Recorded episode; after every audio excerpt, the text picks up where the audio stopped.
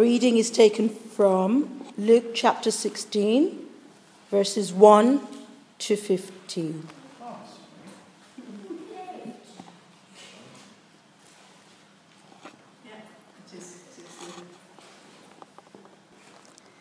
Jesus told his disciples there was a rich man whose manager was accused of wasting his possessions. So he called him in and asked him, What is this I hear about you? Give an account of your management, because you cannot be manager any longer. The manager said to himself, What shall I do now? My master is taking away my job. I'm not strong enough to dig, and I'm ashamed to beg. I know what I'll do so that when I lose my job here, people will welcome me into their houses. So he called in each of his master's debtors. He asked the first, How much do you owe my master? Three thousand liters of olive oil, he replied. The manager told him, Take your bill, sit down quickly, and make it fifteen hundred. Then he asked the second, and how much do you owe? Thirty tons of wheat, he replied. He told him, Take your bill, I'll make it 24. The master commended the dishonest manager because he had acted shrewdly. For the people of this world are more shrewd in dealing with their own kind than are the people of the light. I tell you, use worldly wealth to gain friends for yourselves so that when it is gone, you will be welcomed into eternal dwellings. Whoever can be trusted with very little can also be trusted with much, and whoever is dishonest with very little will also be dishonest with much. So if you have not been trustworthy in handling worldly wealth, you will, who will trust you with true riches? And if you have not been trustworthy with someone else's property, who will give you property of your own. No one can serve two masters. Either you will hate the one and love the other, or you will be devoted to the one and despise the other. You cannot serve both God and money. The Pharisees who loved money heard all this and were sneering at Jesus. He said to them, You are the ones who justify yourselves in the eyes of others but God knows your hearts. What people value highly is detestable in God's sight. Please keep your Bibles open.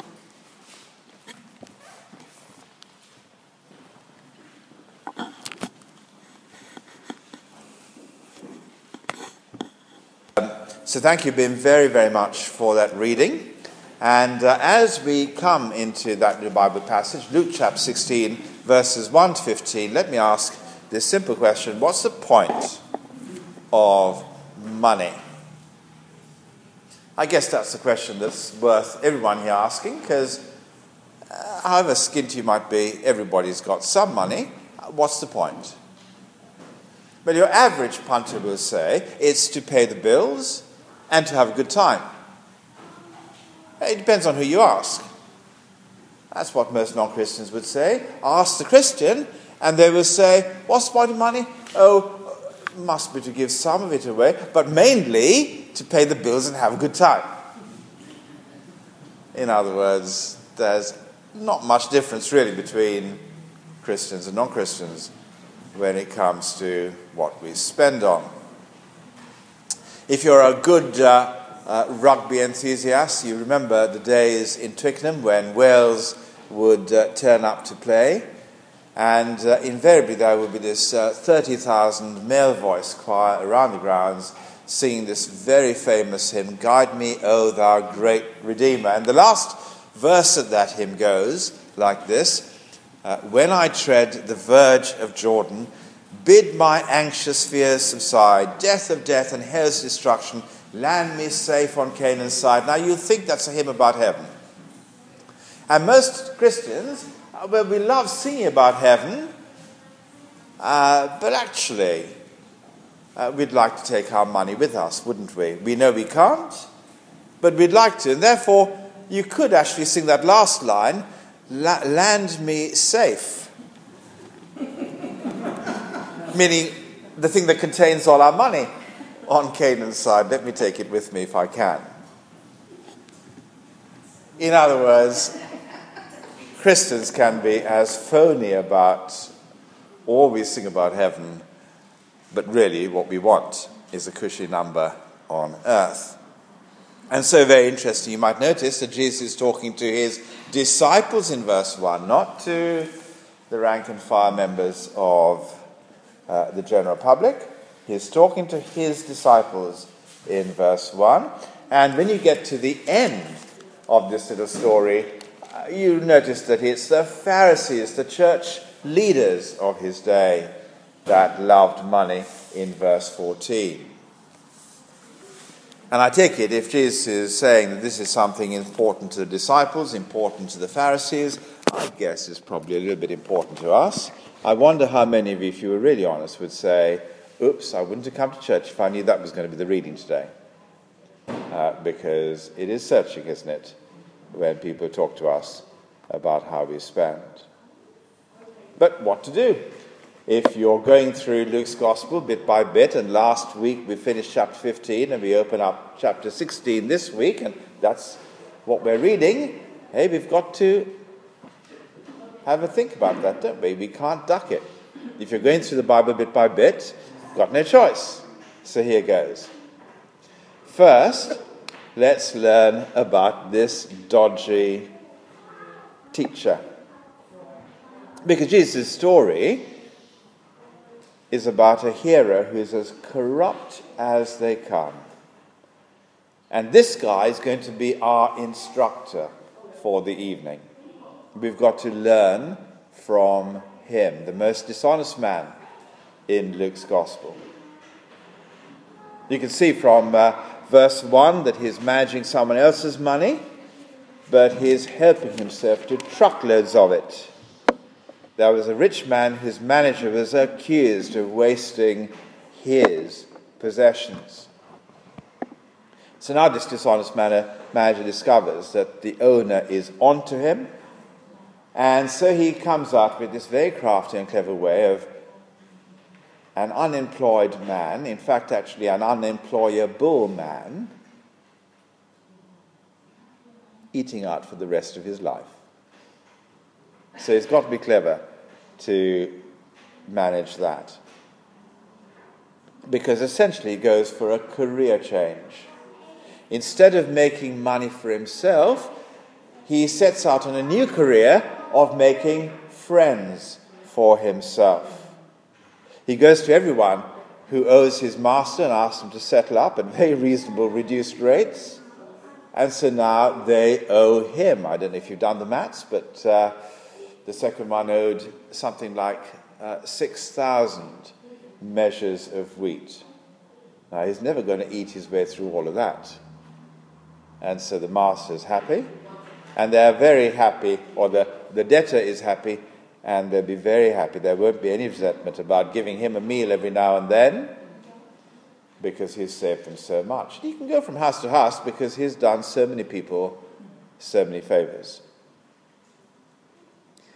Now, look, the one who owns the money in the first place, he must have been a successful businessman as well, or else he wouldn't have had that much. But in verse 8, he himself sees that he's been outclassed. The master commended the dishonest manager because he had acted shrewdly.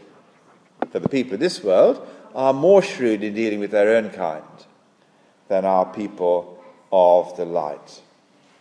And so the man's been brought in as a person of this world to teach the children of the light, Becontree Church, not because he's dodgy, but because he understands how he has been given money and how with it he can win future friends.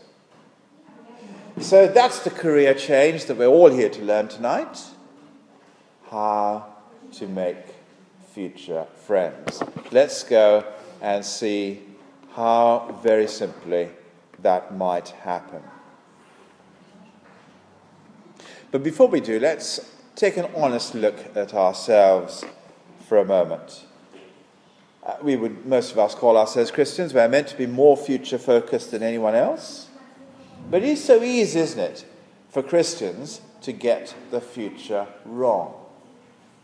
So we can have this daydream of the future that essentially is going to be paradise and perfection.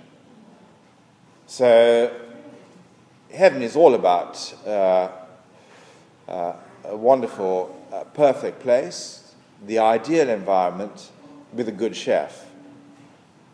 And things like Ebola, if you're into dramatic illness, or simple arthritis, if you're wanting to get rid of the ordinary aches and pains of life, all those things will be taken away. We have this view of heaven, it'll be that kind of place.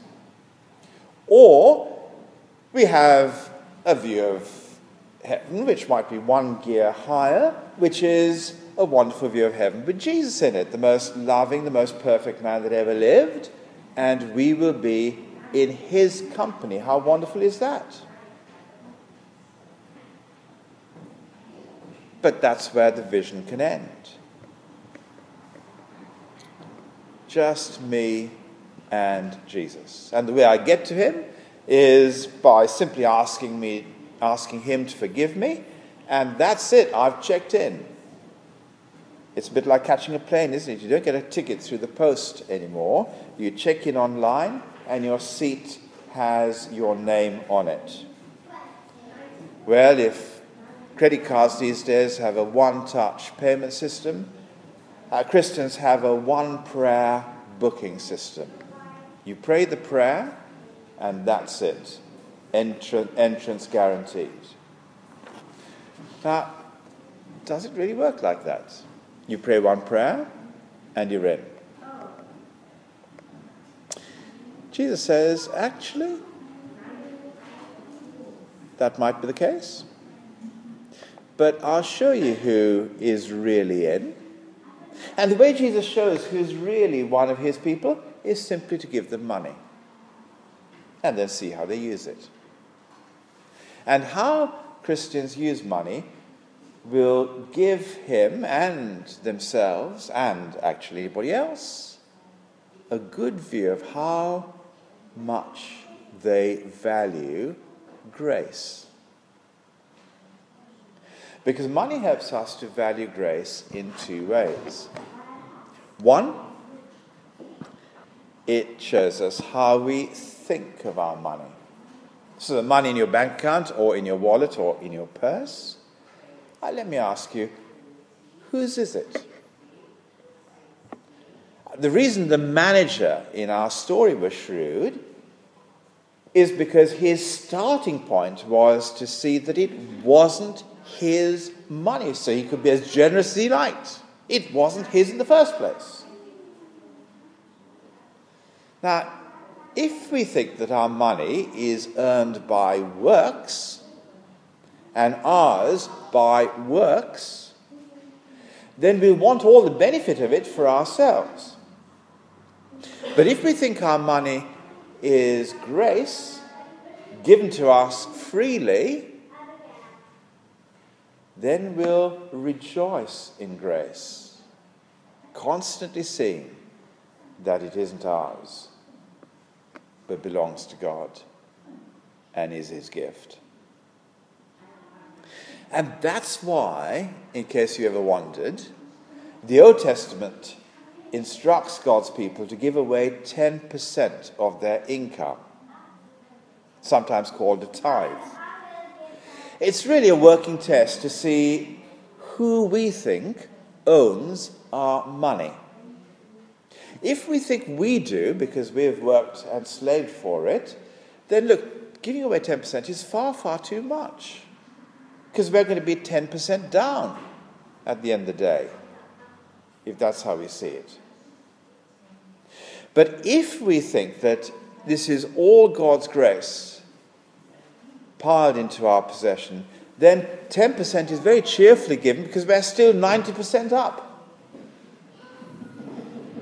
If you think it's God's money, you're 90% up. If you think it's your money, you're 10% down, you won't want to do it.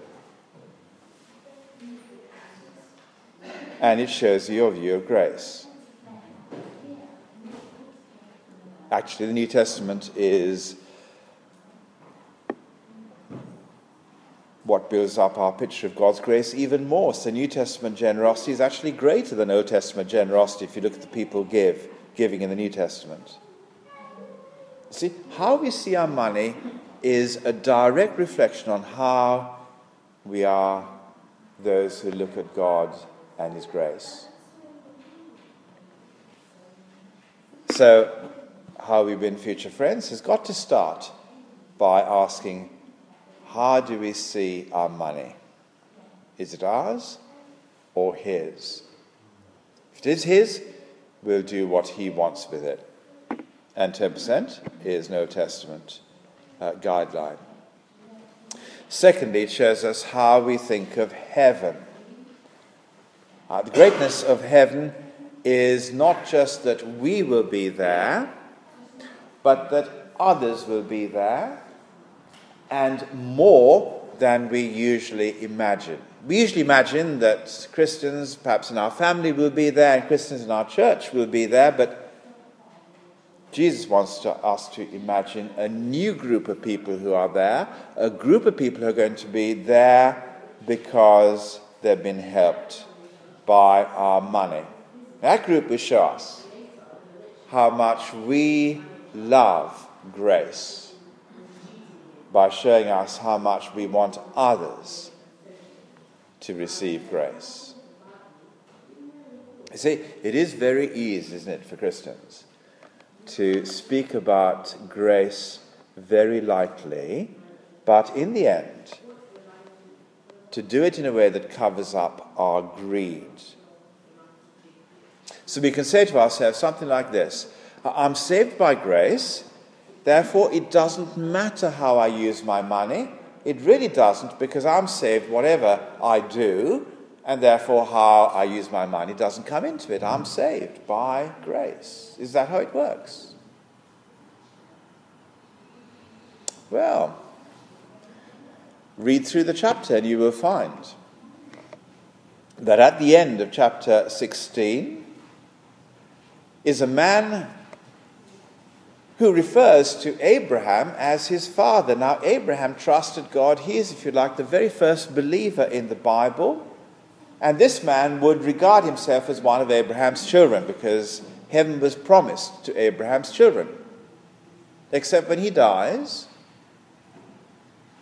he doesn't get there. He spends his money on himself and he ignored a beggar called Lazarus who was sitting on his gate and so when he died, he had no Lazarus to invite him into eternal dwellings. Can't read that story without realizing that there is a link between his eternal situation and the way he spent his money on himself. Now, you might not like the thought of that, but put it into your pipe and smoke it because it's in the Bible. And that's actually what it says. Now, let's get away from the nice, easy, glib, smooth talking, I'm in heaven, aren't I? Guaranteed given. Not when Jesus tells us in verse 13 that money will actually tell us who our God is. No one can serve two masters. Either you will hate the one and love the other, or you will be devoted to the one and despise the other. You cannot serve both God and money. So, a person who understands grace will understand that uh, and will look at God as a very generous master that they can trust. But our trouble is phony grace.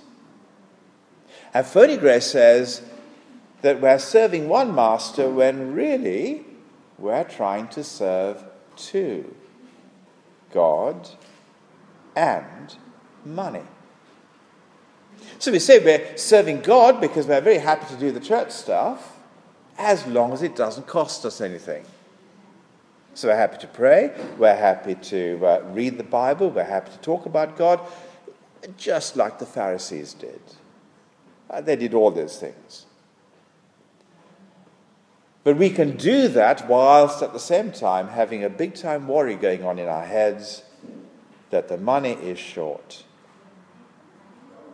And so, therefore, our waking moments go on sorting out those money problems than living with a view of heaven in which we invest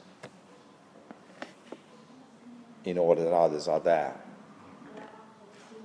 And I think verse 9 is about living like that, where people are there in our minds, in our imagination, inviting us into their eternal dwellings. So, in other words, imagine what it'd be like to get to heaven.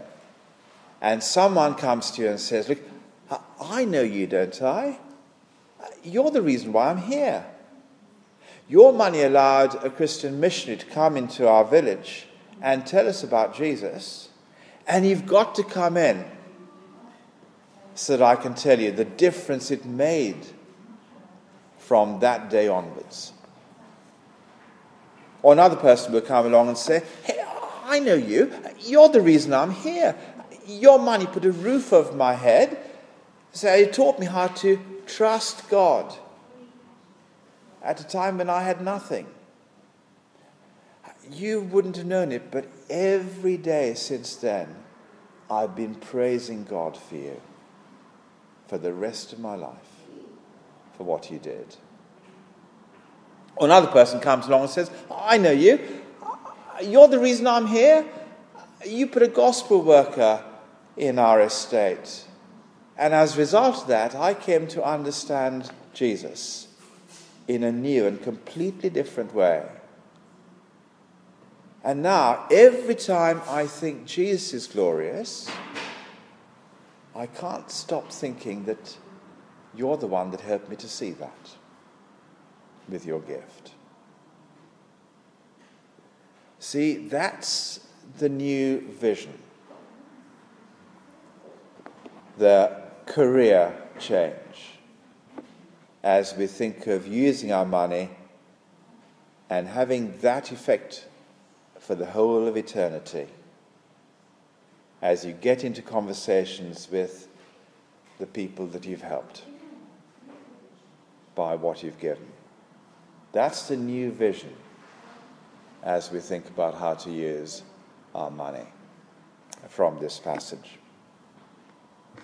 So, what's the take home for us? Well, if you're new, maybe you can think of Christianity about as a way of getting a leg up from some problem that's getting you down.